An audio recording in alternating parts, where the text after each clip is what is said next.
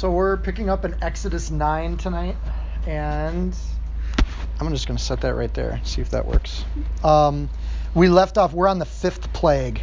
So we've been working through all the plagues of Egypt, and the last one that hit, remember, were the swarms of unnamed swarms of bugs that came in and, and took care of things. And we're going to pick up from there. The next plague that's coming up is the fifth one. So we're in the middle. Remember, they come in sets of three, and in each set of three, the Pharaoh gets warned and then gets warning, and then an, an unannounced plague. So um, this is the fifth one. So the Pharaoh had a chance to repent the first time. This time he's just going to get told. Um, and we pick up in verse 1. So then the Lord said to Moses, Go into Pharaoh and tell him, Thus says the Lord, God of the Hebrews, let my people go, that they may serve me. For if you refuse to let them go and still hold them, behold, the hand of the Lord will be on your cattle in the field, on the horses, on the donkeys, on the camels, on the oxen, and on the sheep, a very severe pestilence. Um, in other words, this next plague, as we go into tonight's teaching, the plagues that are coming up now are actually going to hurt Egypt. Everything up to this point, maybe the swarms started to consume some of their existing things, but when you start messing with the livestock, you are absolutely hurting the economy of the people. So at this point, Pharaoh's pride is now going to start to hurt to hurt the people around him. Before it just inconvenienced people, and now it hurts people. Um, and as we go through the night, I'm going to add another layer. Remember, I said with the plagues, there's tons of ways to look at this. One way to look at it is to look at the character of Pharaoh as this is what happens when you hold to your sin throughout your life. That things just keep getting worse and worse and worse in different ways. Um, and in this kind of way, you see this Pharaoh who's just clinging to his will and his pride, and in doing that, he's going to hurt, start hurting the people around him, and that happens when that that goes on. So, in other words, Moses is going in, so and Pharaoh, if you keep this up, you're gonna, it's going to start hurting things. Um, of course, when they list off all those animals, they're also tackling a variety of Egyptian gods, which I'm not going to get into. But if you really want to, you can just look up Egyptian gods and add any animal to it, and there'll be an Egyptian god that goes with it. Um, and it's not hard when you are with animals. They seem to have a character and a personality to them. Even a cow, right, can look at you with its big brown cow eyes and lick you, and you think, ah, oh, there's a there's an energy to this cow. Um, the danger is when you start worshiping the created versus the creator. Um, and God's again going through this and doing this. So um, the animals, of course, you could go through each one of these. Cattle are good for food, they're good for leather, they're good for all sorts of things. Horses are primarily your beast for war. They're not necessarily good for farming. When you have oxen on the farm, they're more powerful. Uh, donkeys and camels are good for trade, transportation, all of these kinds of things.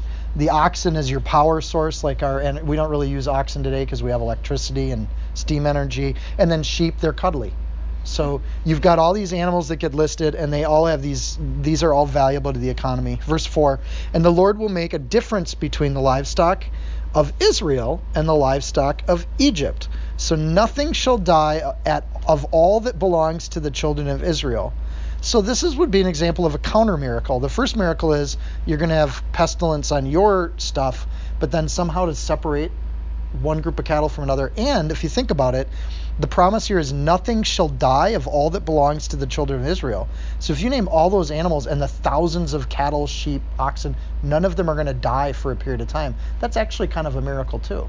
Because usually there's just a you're going to lose animals here and there, but to say there's a period of time where nothing happens to a, a whole half a million animals, that's pretty impressive. So the Lord appointed a set time saying, Tomorrow the Lord will do this thing in the land I like how he uses tomorrow. It's the same thing Pharaoh did. Only when God gives a tomorrow, it's grace. When Pharaoh does a, a tomorrow, people suffer or continue to suffer through that period of time. So they have a chance. They have a whole night to avoid the catastrophe. That is, the timing is really important. Uh, that timing is a chance that Pharaoh's getting to repent because he could let them go before tomorrow hits. He doesn't.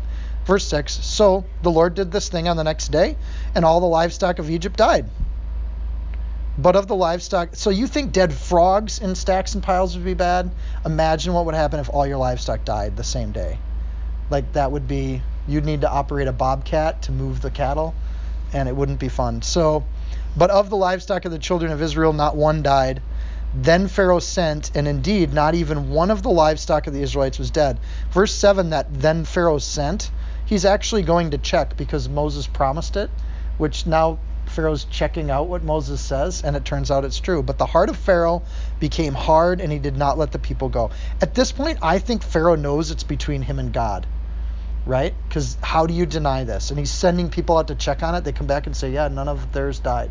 And now Pharaoh's like, fine, we're in it. And he's in combat with God. So, guess what happens to the price of meat in Egypt at this point? Right? Goes, right? Price of food just went way up. Guess who benefits from the price of food going way, way up? All the Israelites do. They become the center of the economy in a day. And it makes me feel good about all my debt from getting a doctorate. Like, if the Lord really wanted to take care of that debt, He could do it in a day right? Hey, you got a great aunt, a great uh, aunt uncle that just passed away, and you're part of the inheritance, and bam, it's taken care of. So it could happen. also, I thought um, if there's a huge rush on buying meat, this might be the first time in history they had a bull market. Oh. Okay. Uh, this also targets one of the most powerful and popular gods of Egypt. Uh, the last one I mentioned that was a really big, like the people would spend time worshiping it was that was the frog goddess, right? With the little class that the women would wear. This one is more of the god of it's not the god of cows, but it was the mother god that had a cow's head and she was called Hathor and she was the creative god or the god that would create things.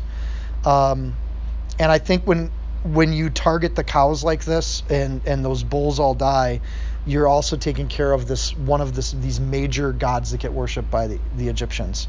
Um, of course, worshiping a mother cow is utterly ridiculous. Mm, Get it?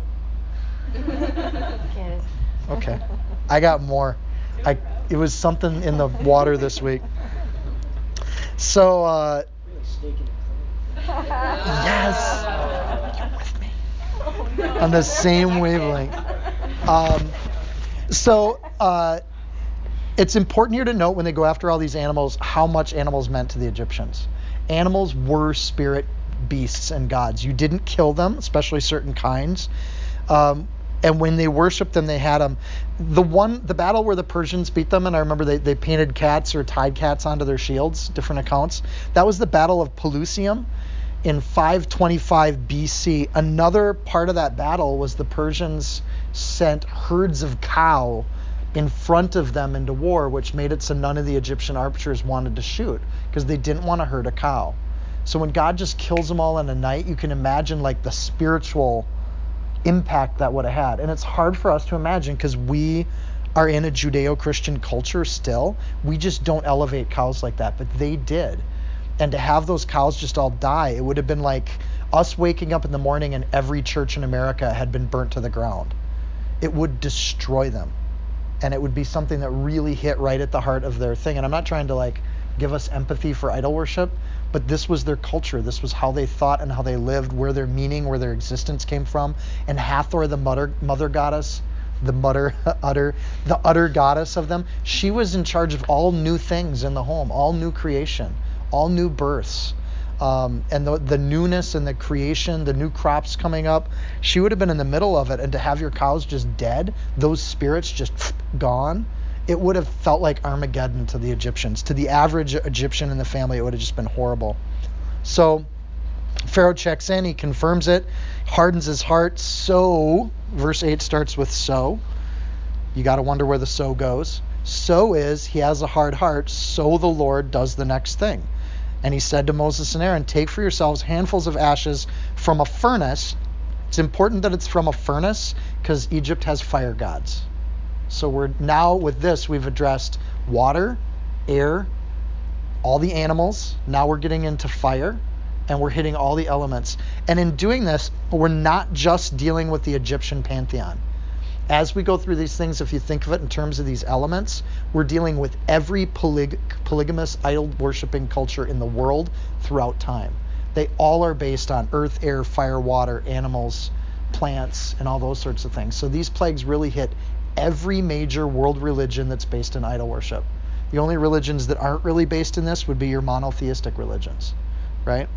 So the ashes in the furnace, and let Moses scatter it towards the heavens. That's a whole other set of gods in the sight of Pharaoh, which is like, you know, it had to be, it's almost like putting it in Pharaoh's face or just walking up with ashes and throwing them into the air. But then something happens with those ashes, and it will become fine dust in all the land of Egypt, and it will cause boils that break out in sores on man. I don't even need to stop on that and explain how disgusting this would be, but it would be.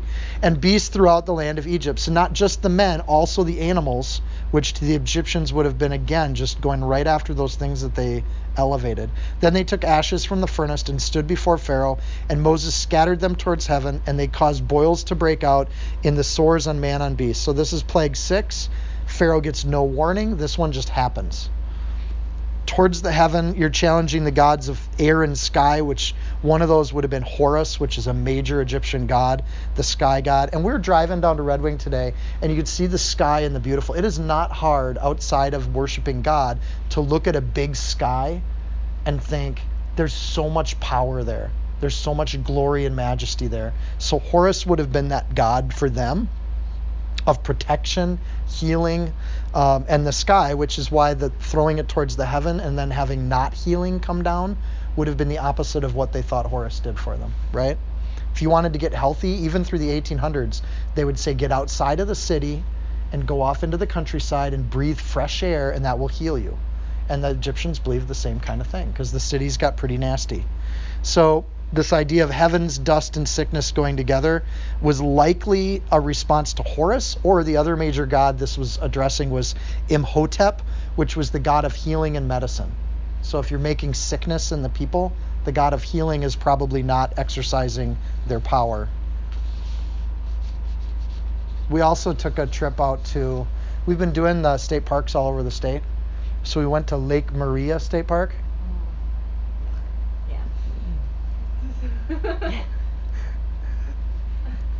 that explained it all.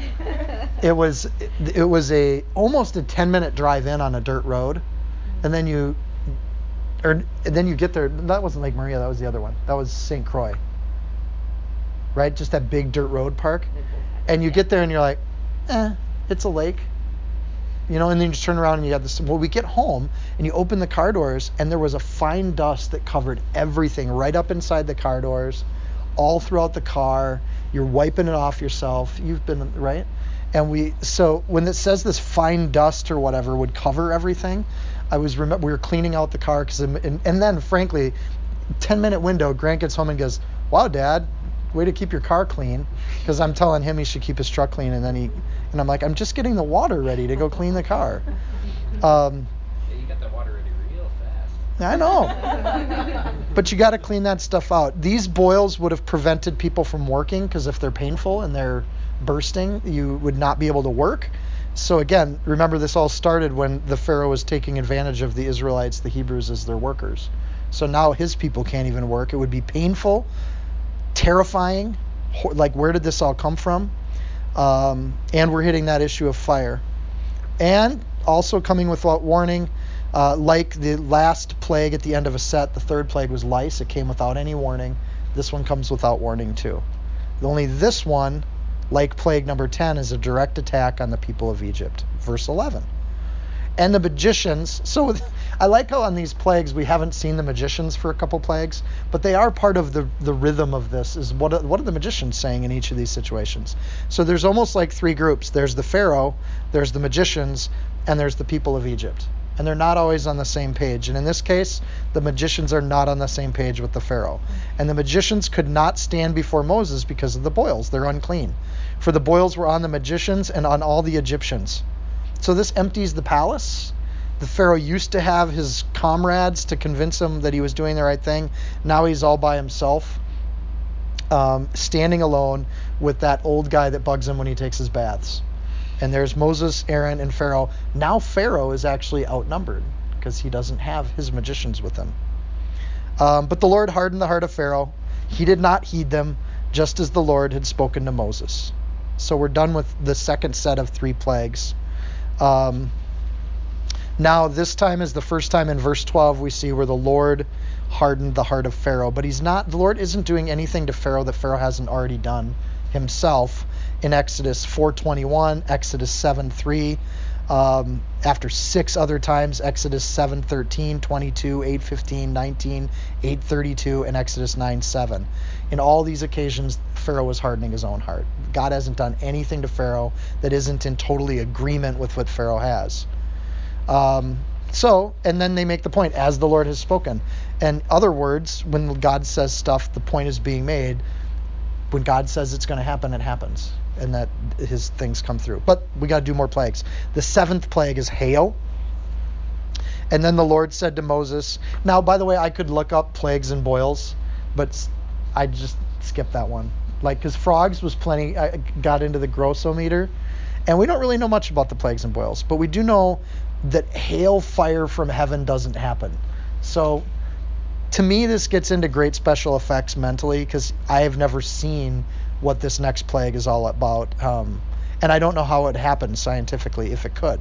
So it, it, it in itself is a miracle or a claim of a miracle. Verse 13 Then the Lord said to Moses, Rise early in the morning, stand. I like the early in the morning piece too. I like that. Get up bright and early and let's do the work of the Lord in the morning. And I know that has nothing to do, that's not the point of the chapter, but I just like that he, when Moses has to go to work, it's early in the morning. Get up, start your thing, do your job. Then you got all afternoon to hang out and bask in the area that's not plagued. Um, and watch all the work happen. So he can play his computer games in the afternoon, but he works first. He gets up and does God's stuff in the morning um, or Dunkin' Donuts runs, something like that. So the Lord said to Moses, Rise early in the morning and stand before Pharaoh and say to him, Thus says the Lord God of the Hebrews, Let my people go, that they may serve me. Notice the request is the same request made at the very beginning. It's not, Let my people go forevermore to cross the Red Sea and leave you forever. He's still asking, Can they just go out and worship? Have a few days, have a weekend, a six day work week, something like that. Um, so there's a pattern. God keeps trying. He keeps asking the same thing, but we're about to start a third set of plagues. So for this hail plague, Pharaoh gets a warning and he has a chance to not have it happen. For at this time, verse 14, I will send all my plagues to your very heart. The plagues are going to get serious now, Pharaoh. We're not toying around. I hit your animals, now I'm going to hit you.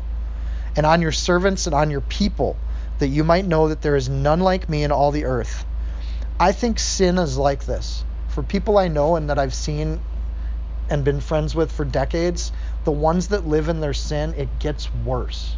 It never gets better because sin has to keep escalating to stay entertaining. And it always gets worse. It's the little innocent stuff that builds out into these horrible things. And then the next thing you know, Steph and I get a phone call and we're talking to somebody and saying, Well, how's your wife? Oh, we got divorced. Why'd you get divorced? Well, she cheated on me and something like that. it's like how did that happen like we used to do bible study with you we used to know you um, but the little things those little sins build into big stuff. And with pharaoh now we're at that point where god's saying look your sin's going to start hurting your people. This is going to start breaking up your family. This is going to start ruining you. Can you back away now? And pharaoh doesn't. He just holds on to it like gollum with the ring. He's willing to fall into the fire with that thing because it's the only thing that matters. Verse 15 Oh, that you may know that there is none like me in all the earth. Now, if I had stretched out my hand and struck you and your people with pestilence, then you would have been cut off from the earth. God's making the point that I made last week. God could have just killed all the Egyptians and got the Israelites free. He didn't have to do all this. All of this was meant for Pharaoh and some of the Egyptians to actually come and serve God because God's the God of them too. Um, and God's making that point to Pharaoh in verse 15. Verse 16. But indeed, for this purpose I've raised you up, that I might show my power in you, and that my name may de- be declared to all the earth. It doesn't matter if we serve God or we don't serve God. We're either going to be examples of what God's love looks like, or we're going to be examples of what living outside of God's will looks like. Either way, either lifestyle glorifies God. Um, so Pharaoh is going to be an extension of an image of what God's power looks like, which we get to read about, and thousands of years worth of people have gotten to read about. So we can thank Pharaoh for that. Um, uh, anyways, in this particular plague, God gives an extended explanation to Pharaoh. So he's giving more information to Pharaoh. in hopes that Pharaoh might repent, even though God knows that he won't. In the same way, I think God gives us more and more reasons to follow him when we choose that path too. And in the same way, the parallel is Moses is getting more and more detailed instructions and he's following them to the letter. And pretty soon he's going to get entire books of the Bible that he has to write down. So God, Moses is training Moses up in service. God is training Moses up in service, and God is trying to train Pharaoh through more and more warnings and explanations. All right. Oh, I did all that from memory. Okay. Verse 17. As you exalt yourselves against my people in that you will not let them go. And again, that's the problem, right? Pharaoh's exalting himself against the people of Israel, the Hebrews, by not letting them go. Pharaoh is saying he's more important. Behold, tomorrow at this time I will cause a very heavy hail to rain down. Nonsense. It doesn't hail in Egypt. But at this point, after the frogs, after the lice, they had to at least be thinking maybe it could hail in Egypt. But such has not been in Egypt since its founding until now. In other words, God was there at the beginning of Egypt in the same way that he was at the be, there at the beginning of Abraham and, and the Hebrews. Therefore, send now and gather your livestock and all that you have in the field for the hail shall come down on every man and every animal which is found in the field and is not brought home, and they shall die. Gather your livestock. So for me, this was a tough question because how many livestock are left? Because didn't we just kill a bunch of livestock? And maybe it was only the firstborn of the livestock that died before, but um, or maybe the livestock were, were just you know tired and they couldn't work or something to that effect. But apparently there's some livestock left. Maybe it's the llamas that weren't named before, right? So it was all the larger animals, and now we're dealing with the chickens and the poultry and other kinds of whatever. Get them into the barn because it's about to hail. It seems so simple. The solution to avoid this plague is just get inside. All you got to do is get inside. And they don't. So Moses is conveying the lengthy passages. He's getting very better at these longer descriptions the pharaohs, uh, the Egyptians do have a god of storms named Seth. A very common name, just Seth, god of storms. Um, this time, there's a required action that they have to take. So God is training the Israelites because before they could just see there's a difference between the Egyptians and Israelites. They get the plague, we don't. But this time the Israelites have to, the Hebrews have to do something to not get hit by this plague. So he's starting to slowly train the Hebrews to listen to his voice and do what he says. And I think that's just kind of a cool thought.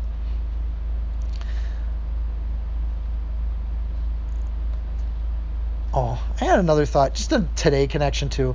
It's amazing how many consequences of sin are totally avoidable in our lives. And yet, how many people we know that blame God for horrible things in their life that were totally avoidable, right? you know, oh, you have that disorder, you know, maybe that's because you're eating McDonald's every day. Or oh, you have lung cancer and you've been smoking for 30 years.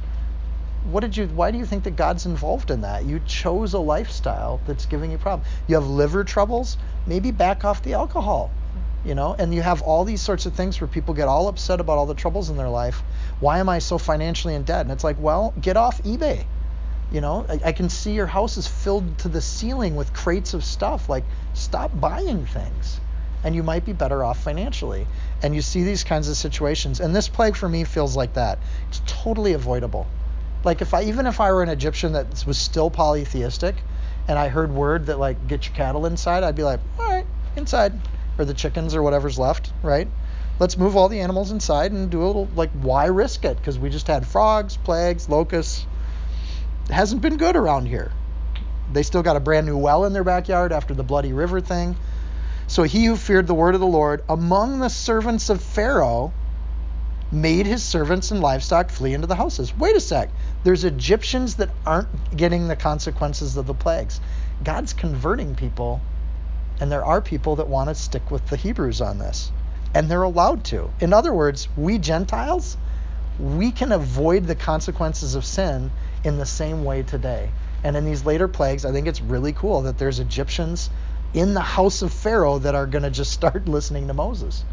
You know, and it's it's such a level. Pharaoh's losing his own people, and he's losing the hearts of his people. But he who did not regard the word of the Lord left his servants and his livestock in the field. If you honor the Lord, he'll honor you, and if you don't honor the Lord, he won't. Then there's the things, and this one for me was really convicting. Keep the Sabbath, right? It's such an easy thing, but look at our country today. Everything's open on the Sabbath. And when I was when I was a kid, businesses closed down on Sundays, right? We honored God as a country, and we've forgotten that totally, right? The big box stores, they're all open. All the restaurants are open. Everybody's doing business on Sundays. It's commonplace. How do we stand apart?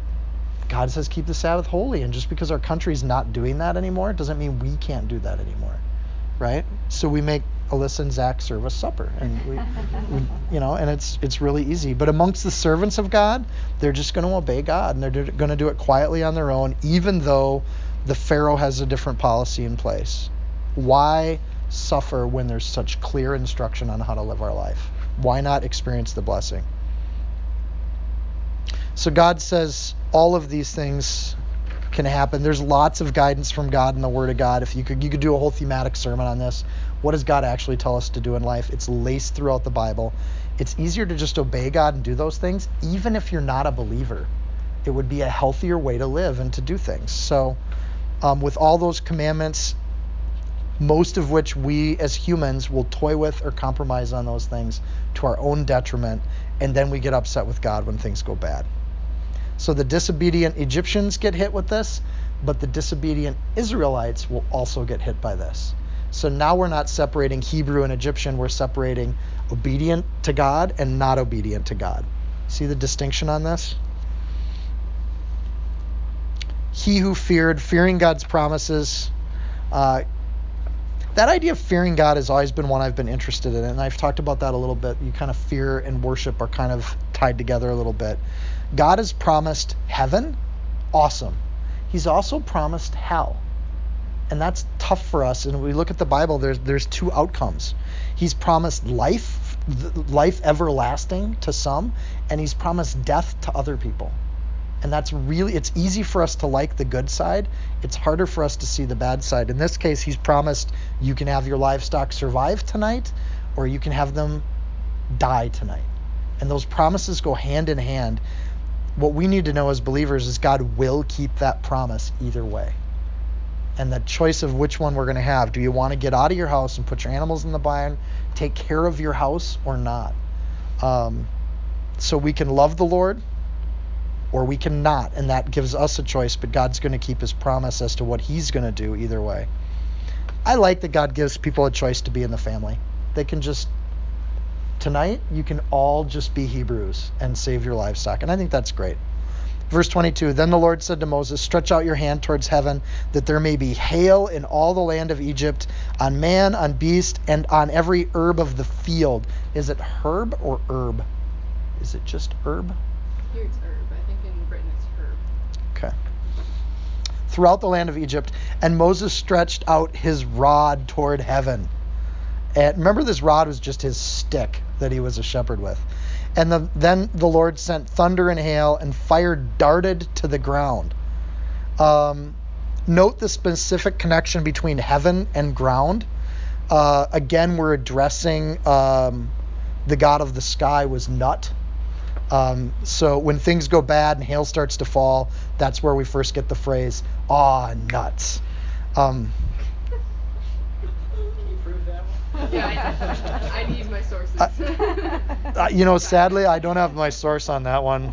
Um, Darn. Uh, when God sends thunder, hail, and fire, He's mixing fire with water. So notice the miracle there. Um, and given that it was just the 4th of July, I think it would have been an amazing light show. If your animals are safe and inside and you're watching this outside, you are seeing the majesty and power and terrifying power of God in the skies across the landscape with no light pollution and streetlights to wreck it. Like this would have been gorgeous if you think about it, but it would have been gorgeous in its destructive power, like a tidal wave, right? I don't want to be under the tidal wave, but if I'm a safe distance, that could be something to see. Um, and this would have been one of those things. Those people that listen to God, this is the glory of heaven coming down. Those people that didn't listen to God, this is the destruction of everything they've tried to build. And it's a horrible night for them. Um, I think the return of Christ will be a lot the same. For some people, it'll be the best day of their life. Some some people will be the worst. So fire coming out of the sky is uncommon across the whole planet. Doesn't really happen. Uh, even meteor showers are kind of they're not like hitting the whole land of Egypt. They'd hit an area. Um, but God has transformative power, and He's showing His power in this particular plague. He's showing power over fire, water, air, and earth all at the same time.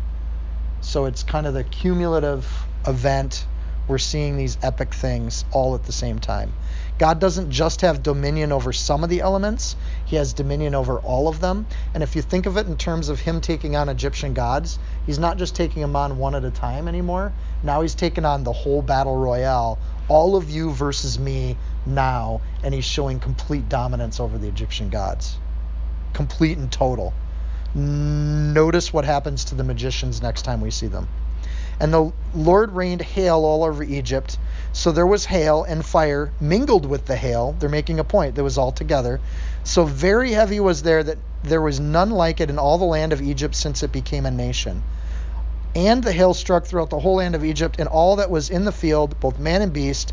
And the hail struck every herb of the field and broke every tree of the field. So if it's breaking trees, this is some nasty hail. Uh, only in the land of Goshen, where the children were, there was no hail. So they got that little gap in the storm, which would have been really nice. So they could have sat outside in their lawn chairs and watched the fireworks. and there would have been some like Grant in the audience going, "Ha, Egyptians!" You know, they'd have been watching, going, "They deserve this. They got it coming." Um, chance of rain in Egypt at this time, chance of hail, virtually nothing. Egypt's an extremely arid, dry area. So when you say it's going to be a powerful hail, they're like, yeah, whatever. They've seen rain before, but not with this kind of destruction. It had to be terrible, it had to be horrifying. Verse 27 And Pharaoh sent and called for Moses and Aaron. I love that now it's just commonplace. Pharaoh's sending for them. They're not just showing up at his morning bath uninvited. And he said to them, I have sinned this time. Oh, here we are. He's repenting, right? It's just happening. It's done deal. The Lord is righteous. He's admitting it. And my people are wicked and I are wicked. Oh my goodness. This is our this is he's saying all the right things. Entreat the Lord. Entreat is an interesting word. Entreat is he's asking Moses to intercede for him or to step in for him uh, to do it, uh, almost like his priest. So instead of being God, now Pharaoh's treating Moses like a priest that there may be no more mighty thundering and hail. Enough, for it is enough. I will let you go, and you shall stay no longer. That's what we've been looking for. This should be the end of the story right here, but it's not. I have sinned at this time is a false confession. He has sinned, that's true.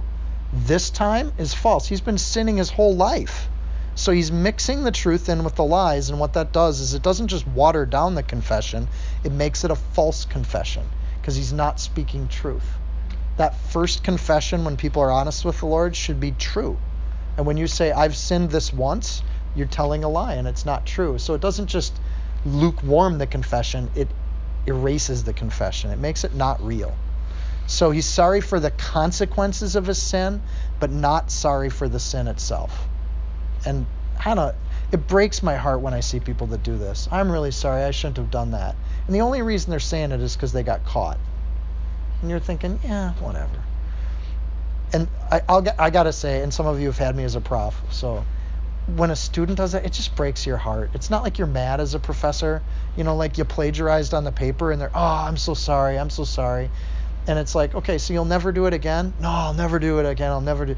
You leave the room and you're praying for that person, and you just think, that man or woman, not only are they going to keep doing it, they're already they've done it in other classes where they didn't get caught, and they're not going back and retracting those papers. They're not going to those profs saying, I, I feel guilty, I need to fix this. They're just sorry because they got caught this time. This time I've sinned, and I'm really sorry for this one. It's like you're not sorry for the sin, you're sorry I caught you. And I catch them all the time. I think I do. Mm-hmm. Maybe plagiarism's a lot more widespread than I think it is. We want the blessing of godly people, so we tell godly people what they want to hear. And when when I catch somebody plagiarizing, they just tell me what I want to hear so they can get out of it with the least consequences possible. And I think that's all Pharaoh's doing here. And we know that because he backs out on his word. Verse 29. So Moses said to him, I love that Moses just like this is great instruction because Moses knows he's lying because he knows God said we're going to go to this last point where we're killing firstborns. As soon as I've gone out of the city, I'll spread my hands to the Lord. The thunder will cease and there will be no more hail. That you might know that the earth is the Lord's, the heaven is the Lord's, the earth is the Lord's, Egypt is the Lord's. It all belongs to him, not to you, Pharaoh. Verse 30 But as for you and your servants, I know that you will not yet fear the Lord. So he's telling them, I know you you're not there yet. Um, Exodus 4, if you want to kind of have the cross reference, Exodus 4, verse 22 is why I'm saying Moses knew what the ending was, because God told him back in Exodus 4. Verse 31 Now the flax and barley were struck, for the barley was at the head, was in the head, I'll explain that, and the flax was in bud. But the wheat and the spelt were not struck, for their late crops. The barley was in the head. So this is the part where I have fun. Let's find out about barley, right? When it says the barley was in the head, that means it's ready to harvest, right? And when it's in the head, you have kind of that primary place where you can pick it. But barley is kind of a crop that we use for everything else. It's not like we get up in the morning and say, Can I have some steamed barley today? Um, barley is primarily used for animal feed, or in the Egyptian world, they fed it to the slaves. So it was for the slaves and the animals. The other primary use of barley in Egypt was for beer. Egypt was one of the first beer brewers in the world, and they primarily made barley beers, and they would use it in soup. They'd use it as a pottage. So it's not a tasty grain. You got to do something to it or feed it to things that can't complain, like slaves and animals, right? Um, barley, therefore, is an Egyptian symbol, um, and it was used in Upper Egypt. So this is kind of a regional god uh, named Shala that was kind of the god of barley, and the symbol of this god was a barley kind of binding thing. Uh, and we still have some gods today where grains and crops are used to represent that god. So did the Greeks, so did the Romans. Uh, we see it in our buildings here in America today. You'll see a sheaf of wheat, and that, that's symbolic of that agricultural product and produce that happens. And the Egyptians were no different. Uh, barley was a religious symbol to them. So when that hailstorm hit the barley, it was targeting a religious symbol, and it didn't hit the other two crops, which we'll get to in a sec. But first, flax. Flax, I know, is in the game of pit, and it's a worthless crop in the game of pit, right? It's anybody? How many people you've played pit? If you're laughing, okay. Um, and there's a reason for that too. You don't really eat flax, but it's a beautiful crop. It's gorgeous, golden yellow crop, and then it will be um, in bud for only about three to four weeks a year. So you, there's a really short season when it's in bud, and it actually flowers for a day.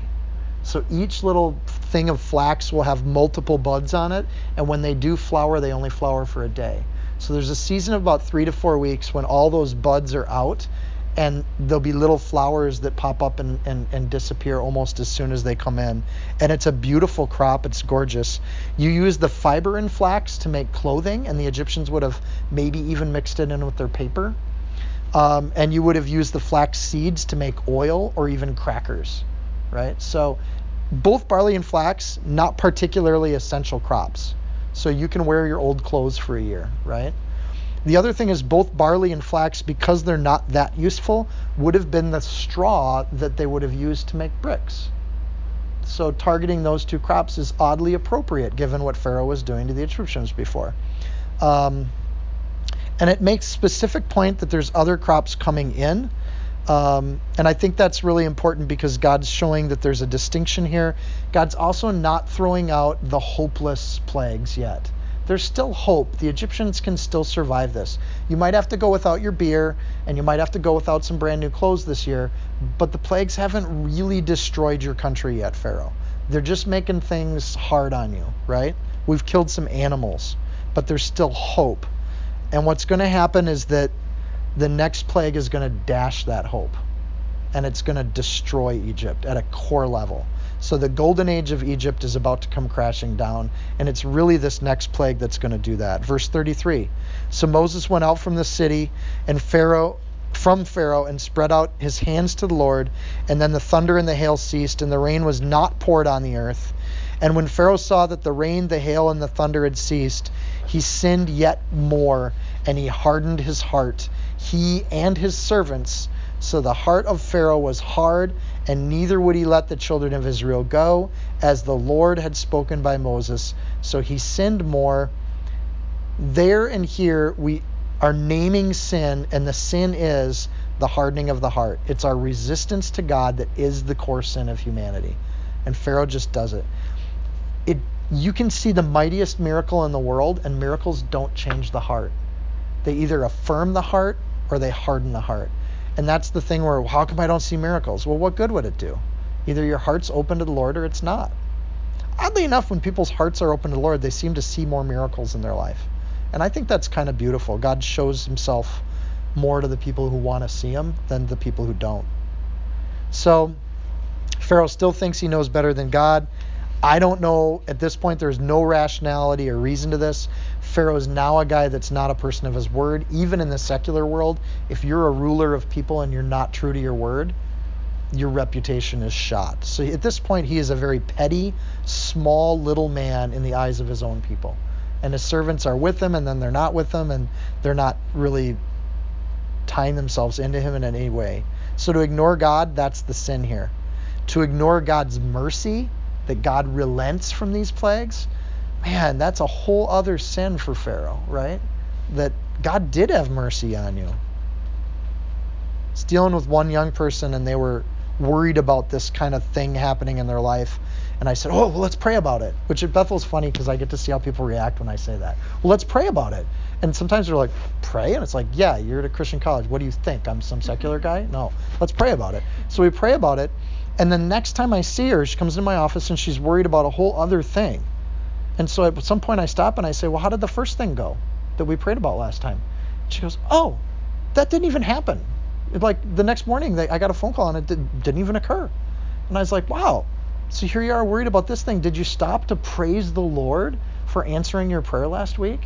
And she and it just struck her as like this totally novel idea. And it's like, why do you think God shows mercy if it's not to celebrate and worship God when He shows mercy? So maybe He's trying to give you another trial in your life so that maybe you'll learn to stop and praise Him. So it's odd how humans do that all the time. So the heart of Pharaoh, verse 35, was hard. It was hard. Neither would he let the children of Israel go, as the Lord had spoken by Moses. Notice how Moses writes himself out of the way at this point. It's pretty much between God and Pharaoh, and it's a battle between God and Pharaoh. And I like how Moses just kind of removes himself from that thing. God and man are ever dueling for control of our hearts. We think we're in control. Moses is just a messenger. Um, I think that's where the phrase "don't shoot the messenger" comes from, because you get a lot of people of God that are like, "I'm just telling you what is right there, easy for you to see." Um, what does it take to change a human heart? We can change because God makes us promise and just say, I will, like Moses, or we can face the biggest calamities in the world and say, I won't, like Pharaoh. And we have those choices. We still have the same two choices. And one of the questions of Exodus is Am I more like Pharaoh or am I more like Moses? Am I willing to do the things I don't want to do for the sake of the Lord? Or am I going to keep doing the things I want to do in the face of constant trial, constant tribulation, constant stress. But I'm going to keep going down that path, darn it, because I love my counselor, right? And I just have to keep driving down this path that's causing me stress, anxiety, and fear, and hate, and all these other negative things. And it's one of those questions that we keep having. Um, we're in a crisis in America right now because there are so many Americans going down their own path and they think they're following the Lord, but their path is not filled with any of the fruit of the Spirit but they just keep driving down it. And I don't, I, it gives me hope because I meet people like your parents, right? And this group right here, because if you're sitting here right now, it's because you want to hear the Word of God. It's because at some level this has to take precedence in our life. Uh, and and one of the messages from this particular passage is it is totally possible for us as humans to see the most miraculous things in the world and still pick our own way. And It's not only is it not impossible, it's likely that we're going to do this because the people of Egypt just keep doing it. You'd think some of the people of Egypt would just say, I'm going to be a Hebrew. Like, I'm willing to give up my gods. They've lost the battle royal, and I'm going to go serve the God that wins. Um, the problem is the world keeps telling us, like the magicians, keeps telling us that God's not that important in our life, and we can match those miracles, and we can do this. So instead of dying to ourselves, we prop ourselves up because everything in the world says we have to do that. Here's the other message that I think is coming to your generation. Steph and I were just talking about this. There's people in your generation where people in my generation are saying to be a grown up, you have to get your own apartment, you have to strike out on your own, do your own thing, and get further into debt and stop and create those and buy all these things like a nicer car. And all you're doing is burying yourself in debt. And there's no wisdom in that at all. And there's nothing biblical about that, right? And yeah, those are all good things to do when you're ready to do them.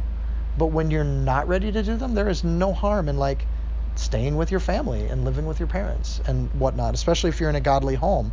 There's nothing biblical about striking out and being independent, but that's everything the world tells us to do. Even though it's totally slowing down our path to financial freedom and those sorts of things. And I know this isn't a whole financial message, but we are losing all the animals in Egypt, right? Their finances are going to pot. And this hailstorm just destroyed all their high profit crops. The beer crop, the barley crop, that's like destroying the vineyards, right? The wine crop. These are the expensive crops that just got destroyed that lead to high profit items. Um, and the next round, we're going to hit their other crops. So, um, and I already made my reference to um, to Smeagol holding onto his ring in the fires of Mount Doom. And I honestly feel like that's what Pharaoh is doing right now. He's just clinging to his pride because it's the only thing he's got, even though the world around him is literally falling apart. Um, and fire is falling from the sky, and he still thinks he's the boss. And you think, wow, it just keeps going. Now the Lord said to Moses, uh, we are at, oh, I think I can get through this in 15 minutes. Maybe. Am I being ambitious here? Maybe. I want to go for it because I want to be done with this for of time. Okay, I'll go fast. Now the Lord said to Moses, Go into Pharaoh, for I have hardened his heart and the hearts of his servants, that I may show these signs of mine before him, and that you may tell in the hearing of your son and your son's son the mighty things that I've done in Egypt. In other words, all of this is so that we can read about it. Mm-hmm. And God's just telling Moses that. This is for your kids to read about. I'm about to do a thing that will blow your mind. My signs which I have done among them, that you may know that I am the Lord. In other words, we're still doing our introductions to God here. And I think that's really cool. Here we are in Exodus, and God is still saying, Let me do my introductions. This is who I am. God and Pharaoh are now in concert with each other. They both agree that his heart should be hard and he's going to get what he wants. Verse 3 So Moses and Aaron came into Pharaoh, and they said to him, Thus says the Lord God of the Hebrews, How long will you refuse to humble yourself before me? That's an addition to the next part, which we've seen a lot. Let my people go that they may serve me. So we have this humble yourself request. Now Moses is making it perfectly clear Pharaoh, this is about your pride. And if you can't humble yourself, it's going to get really nasty here. Verse 4 Or else, if you refuse to let my people go, behold, tomorrow I will bring locusts into your territory. And they shall cover the face of the earth, so that no one will be able to see the earth, and they shall eat the residue of what is left which remains to you from the hail, and they shall eat every tree which grows up out of the field, and they shall fill your houses. Those trees include olive trees, fig trees. Like we're talking about food and crops and protein and nutrition. They shall fill your houses and the houses of your servants and all the houses of all the Egyptians, which neither you nor your fathers nor your fathers' fathers have seen since the day they were on the earth to this day. You've never seen what's about to happen, Pharaoh and he turned and he went out from Pharaoh. I kind of like that verse. At this point, we're not talking anymore. It's drop the mic, is exactly what that is. That's what's going to happen, Pharaoh. Here you go. if it says which remains to you, so the locusts are going to eat that which remains. Remember, we just got done reading in, in chapter 9, 31. The flax and the barley was struck, the barley was in the head, the flax was in the bud, but the wheat and the spelt were not struck. Remember, they made a point of things that weren't hit. They weren't big enough yet to really get affected. Wheat, not much to talk about, same as today. Massive staple crop. The primary use of wheat is to make bread, it's to feed the people with the good stuff. Um, it's too late of a crop for wheat sheaves to be used for brick, brick making, right? Because it comes way too late in that season. Rainy season's going to come, and you don't make bricks when the rain's coming down, right? So it's a very late crop. You could still save it up, keep it dry, but it's primarily not your brick stuff. Spelt is the other grain. Has anyone in this room heard of spelt? Neither did I. So you have to find out what in the heck is spelt. And here's the cool thing about spelt. Up until 1850, there's old German record books. 94% of all the crops in Germany in 1850 was spelt. Spelt was grown all over the world as a majority crop. Only 5% of their crop take was wheat. Think of that flip today, even in Minnesota. Like, what percentage is corn, soybeans, wheat, and that sort of thing? But spelt all the way up to the Industrial Revolution was the most popular crop on the planet. What destroyed spelt?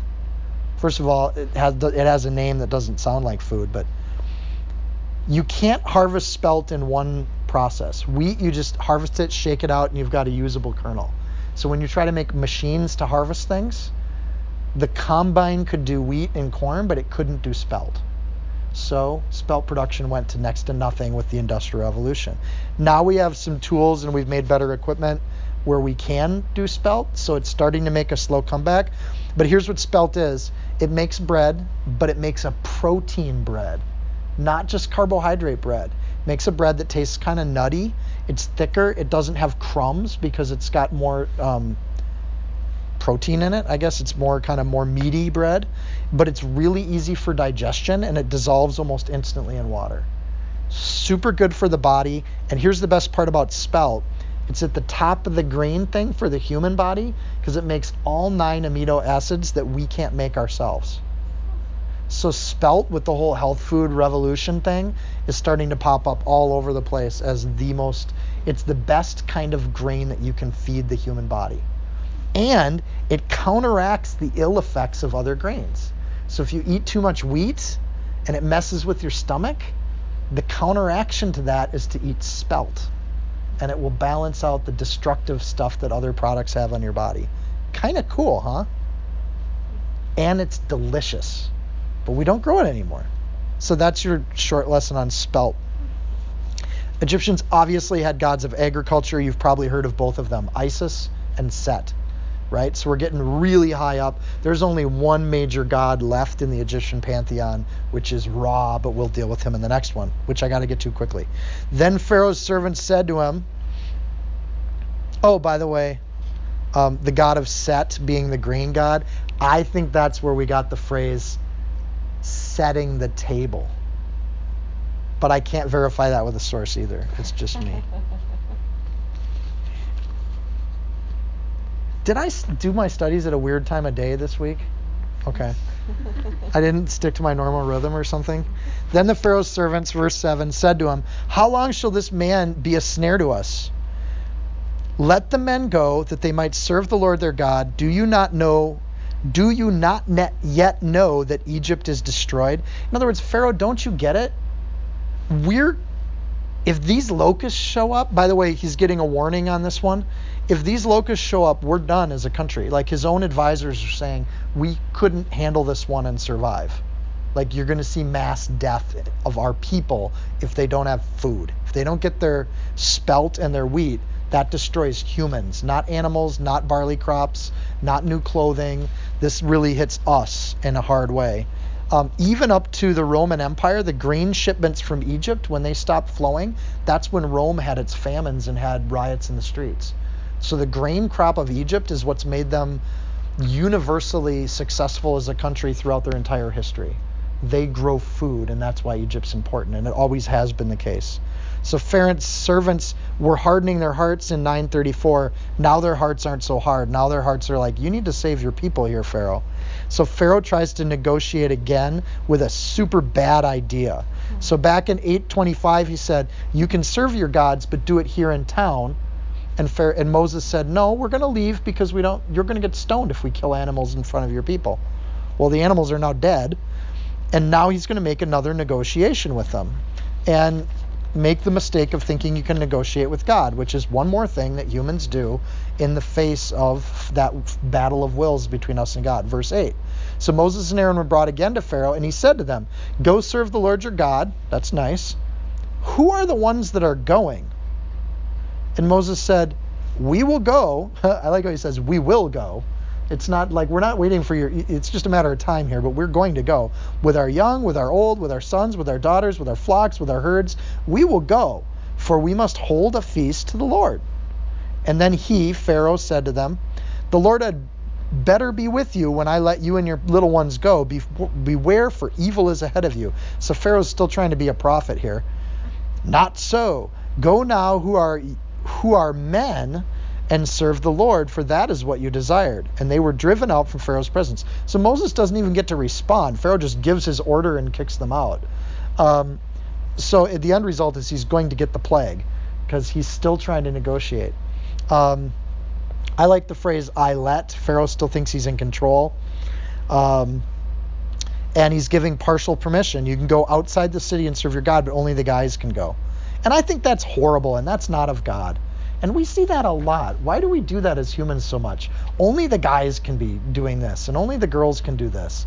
And I always bug Steph because there'll be a women's conference, and they got a good speaker, and I want to go. And it's like, do I need to dress up to go? Or like, why do we do this? And I get that there needs to be some spaces where it's just guys and just girls, and I totally get that. But as humans, we do that way in a bigger scale. We do it to the point of exclusion. It's not godly. It's not what God wants. He meant men and women to be together and that was good at the beginning. So this whole thing that Pharaoh sets up, God wants everybody to be part of the celebration. He wants everybody to be part of it. And this halfway thing that the Pharaoh offers, verse 12, here come the locusts. That's God's answer.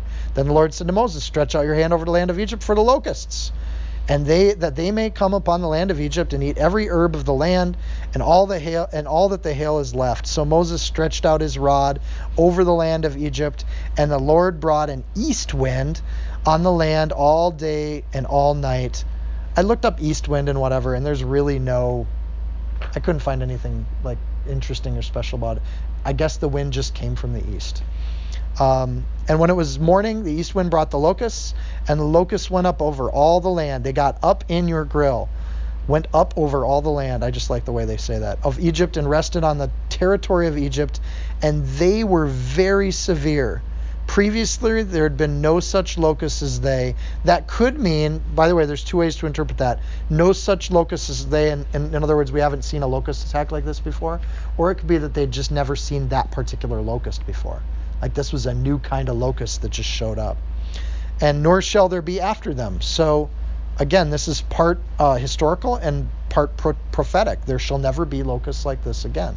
So is that a miracle? Is in like the flood? Like these were a unique locust for this event, and then God killed them off? Uh, if so, I'd be checking the fossil records for unique species of locusts that can only be found in Egypt. Um, and you know they're going to find that at some point. There'll be a magazine that says, We found a particular breed of locust in Egypt that's Campion that's been it's 12 million years old, and we found it in a rock, and here it is. Verse 15 For they covered the face of the whole earth so that the land was darkened. That's a lot of bugs. And they ate every herb of the field and all the fruit of the trees which the hail had left. So there remained nothing green on the trees or on the plants of the field throughout all the land of Egypt. When locusts hit, even when they're not of biblical proportions, they are disastrous. They eat everything. And this idea of everything green being gone is not uncommon in Earth history. We've had locust attacks. They are the forebearers of massive starvation anytime they breed and do this kind of thing. But in this case, it was worse than those, um, but they're pretty bad even when they're not in Exodus. Verse 16 Then Pharaoh called for Moses and Aaron in haste. in haste. See that little addition there? Get them quick. And he said, I've sinned against the Lord your God and against you. Not, and this time he doesn't say this time. He says, I've sinned in general. That's a better confession. Now, therefore, please forgive my sin ah, only this once, and entreat the Lord your God that he may take away from me this death only. So he, Moses, went out from Pharaoh and entreated the Lord, and the Lord turned a very strong west wind, which took the locusts away and blew them into the Red Sea. There remained not one locust in all the ter- territory of Egypt. That is kind of another counter miracle. To have that many locusts and now there's not one of them to be found, it's like God is clean on both sides, right? Total miracle with the input of locusts, total miracle with them coming out of there. Um, it is unmistakably a God thing. Because even at, when the summer's over, we can always find a dead fly in the windowsill or something. But to say not one was found, you know, that's that's kind of a miracle. But the Lord hardened Pharaoh's heart, and he did not let the children of Israel go. And by the way, this tells us where you should do that archeolo- the uh, the the dig in the sediments of the Red Sea. You should find a fairly unique bug down there in haste. Uh, now we have got national emergency mode. Pharaoh's got all his people in the the uh, emergency room in that in the the uh, what do you call it? What's the president's room where in the panic? No, that's where you go when you want to hide. That, kind of the same thing. Okay. Uh, he admits his sin again. He says he's sorry again. Two thoughts about our life. I don't know how many times in the Lord I've apologized to the Lord about something and then I keep doing it. And it reminds me of when I was a kid. My aunt came over to visit, and my sister's room was a mess. And my sister goes, Oh, I'm so sorry about the messy room. And my aunt just looks at her, and the Dikkers family, we are direct, if nothing else. And she says, If you were sorry, it would be clean. and my sister was like offended and mad about that. And I remember just growing up because every time my sister would talk about this aunt, she'd be upset about that aunt. She said to me, blah, blah, blah, blah, and she'd be all upset about it. And I remember just being the younger brother thinking, but she was right. if you really were sorry, there would be an action that goes with the sorrow. When we're sorry about things, we should change. Otherwise, we're just apologizing to assuage our own guilt. Uh, if you're sorry about your sin, stop doing it. And the challenge is, the Bible tells us we're powerless to stop doing it. The only way to really stop doing sin is to pray about it and have, for the God to change you so that the desire to do it is gone. And when you start saying, Lord, I'm really sorry about my sin, I am helpless to change it. I need you to come into my life to change my heart so I don't even want that anymore. That's when the sin starts to go away and then you start praising and glorifying the Lord. That's not what's happening with Pharaoh here. This is another one of those kinds of things that humans do it all the time. We do that. We have, uh, I won't name names, um, and because these go online and they're recorded, if for some reason she hears this story, it's got to be God, right? We have somebody at our church that's on the worship team, chronically late for worship, all the time. It's annoying to the point where the bassist just looks up and goes, you're late. Again, like it's disrespectful late. What else do you have going on on a Sunday morning when we're practicing? Like, really? You had other things on your calendar? Set your alarm clock and get your butt here. And she doesn't live far, she lives cl- far enough away, but close enough to where she's been late enough to where we know that we've started worship practice and she's still at home, right? She's not even in the car trying to get there. So it's not traffic or anything like that. I'm so sorry I'm late if you were sorry, you'd stop being late. So you're really not sorry. You're just saying it. Anyway, same concept, same story. The ninth plague, and that's why I wanted to do a little longer tonight and get through these, because they go in sets. Now we have the ninth plague, darkness. Then the Lord said to Moses, and there's going to be no warning on this one stretch out your hand towards heaven, that there may be darkness over the land of Egypt, darkness which may even be felt. What kind of darkness can you feel? Right? If you're like in a cave or something though, like you feel like everything. Yeah. It's almost like you're clicking on the word and looking it up. If you look up the word to be felt, it's the Hebrew word mashash. And it's actually the word for people that are groping in the dark, as though you were in a cave of complete darkness. Hmm.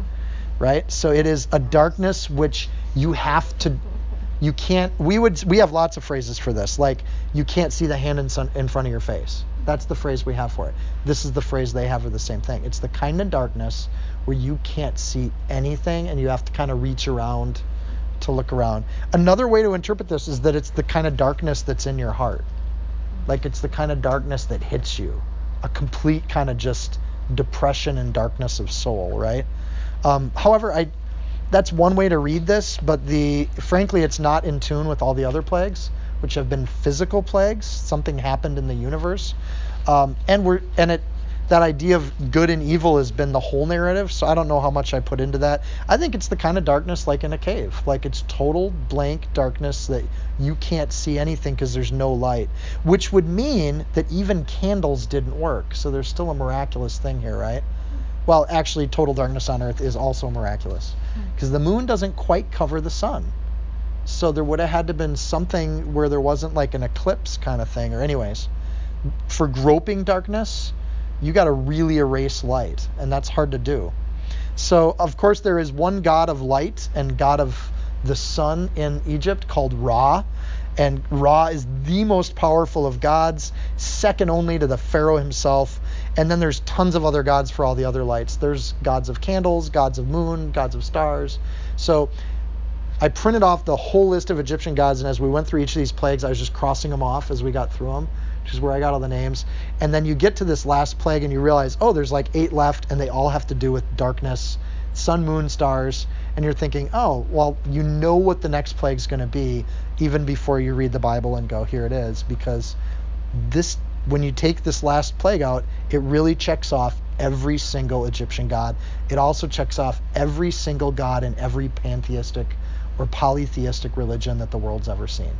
So there's not much that hasn't been covered with these plagues. So the final plagues of these three trilogies is complete darkness. One way to look at the plagues, I said before, one layer to this is how do the ungodly deal with God? And I think it's interesting that you start with thirst and discomfort and the solution to that is God. You have a thirst, spiritual thirst, you should turn to God. But humans don't. They don't have time for it. The enemy distracts them from it. They can be guilty and alone. The solution is God. And, and the world says, well, I'm too depressed to go after God. I feel bad right now. You can be broke and destitute. The solution is to turn to God. And what humans do is just get upset about how broke they are, right?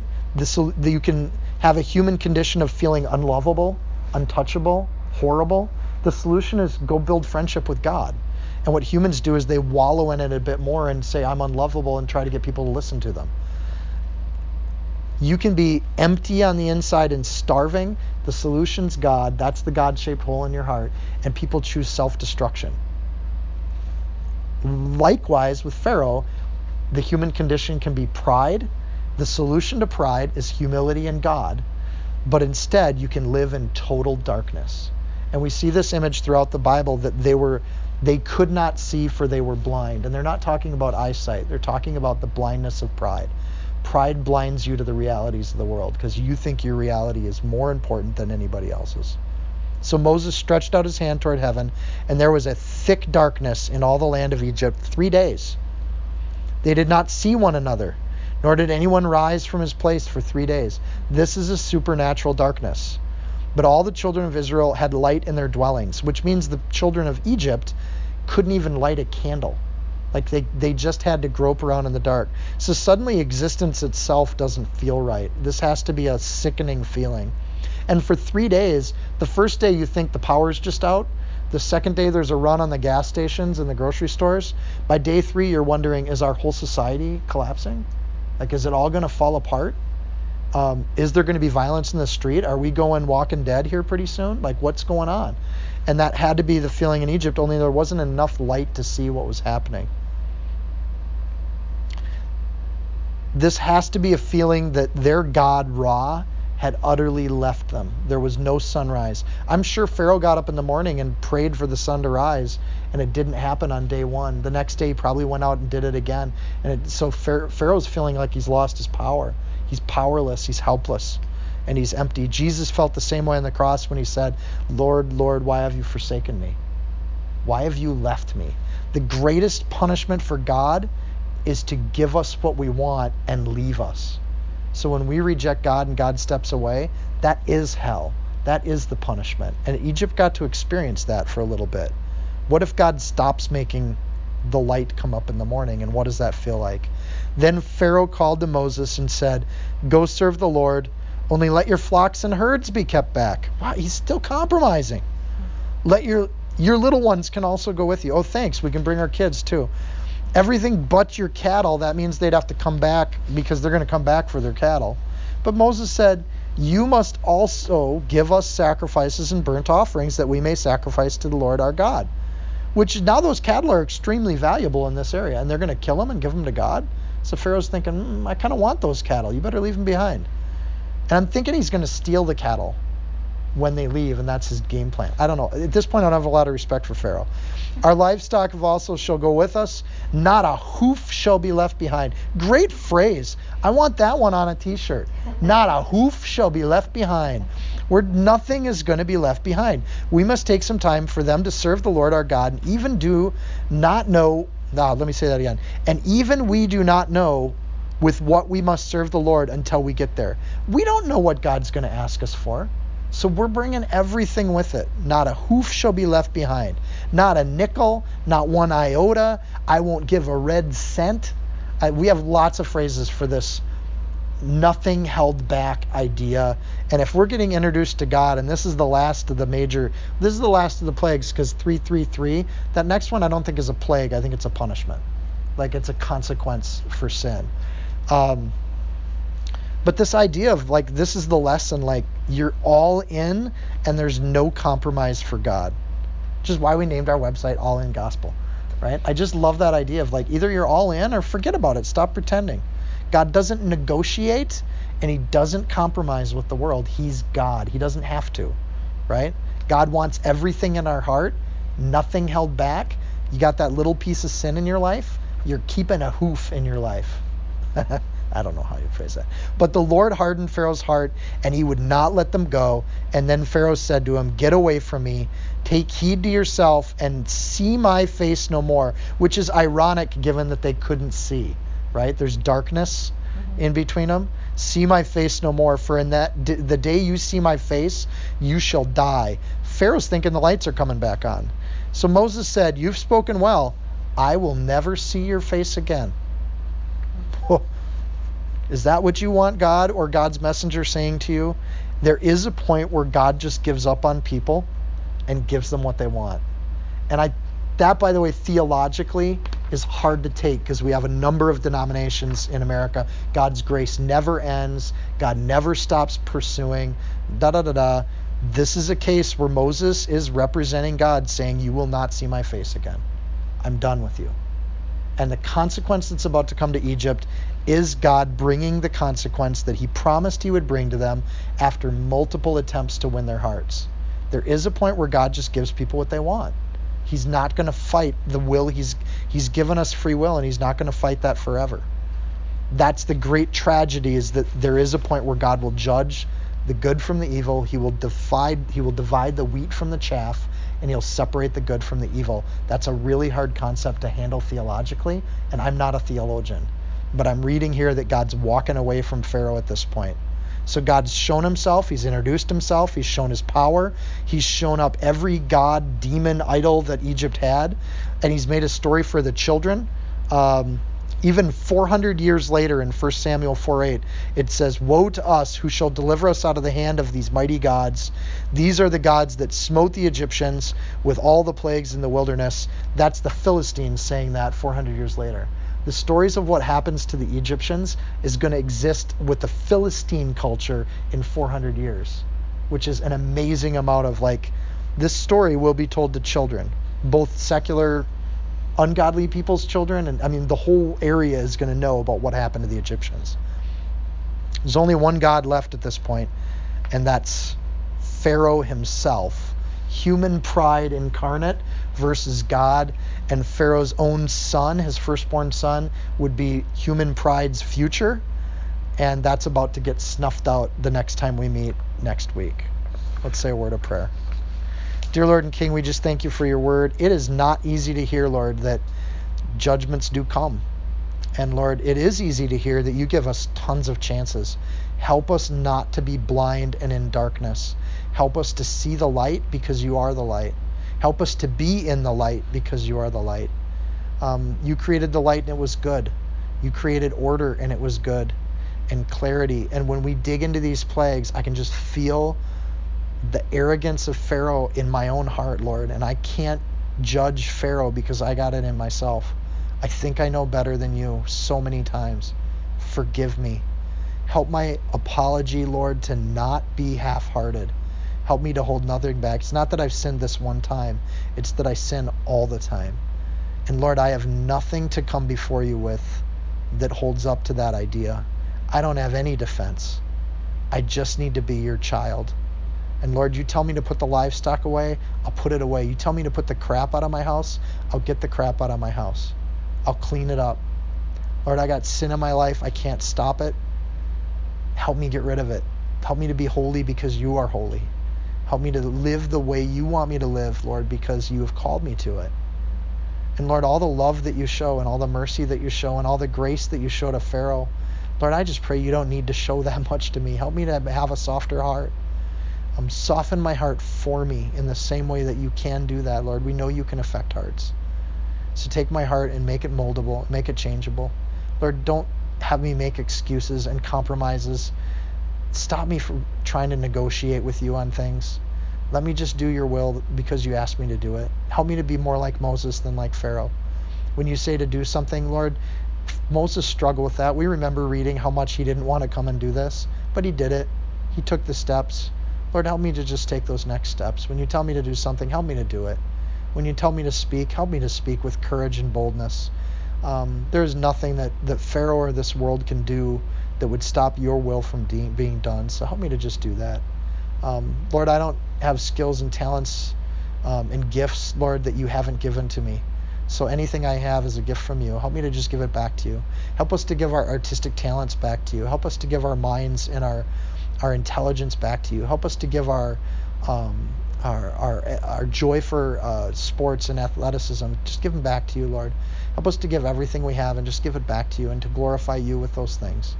Help us to be bold with the people around us, Lord. We go to work every day and we work with folks uh, that are at various stages in their life in various places. Help us to look at them and love them and show compassion and care. Um, to be graceful with everyone, no matter where they're at, Lord, and and Help us to just start praying for their hearts and where they're at. Help us to pray for our enemies um, and those that revile or hate our faith. Um, Lord, we just pray that the only thing they see is love. Um, we just pray that you help us to do that. Help us to be your messengers just like Moses was, to say what you need said and to be your hands and feet. In Jesus' name, amen.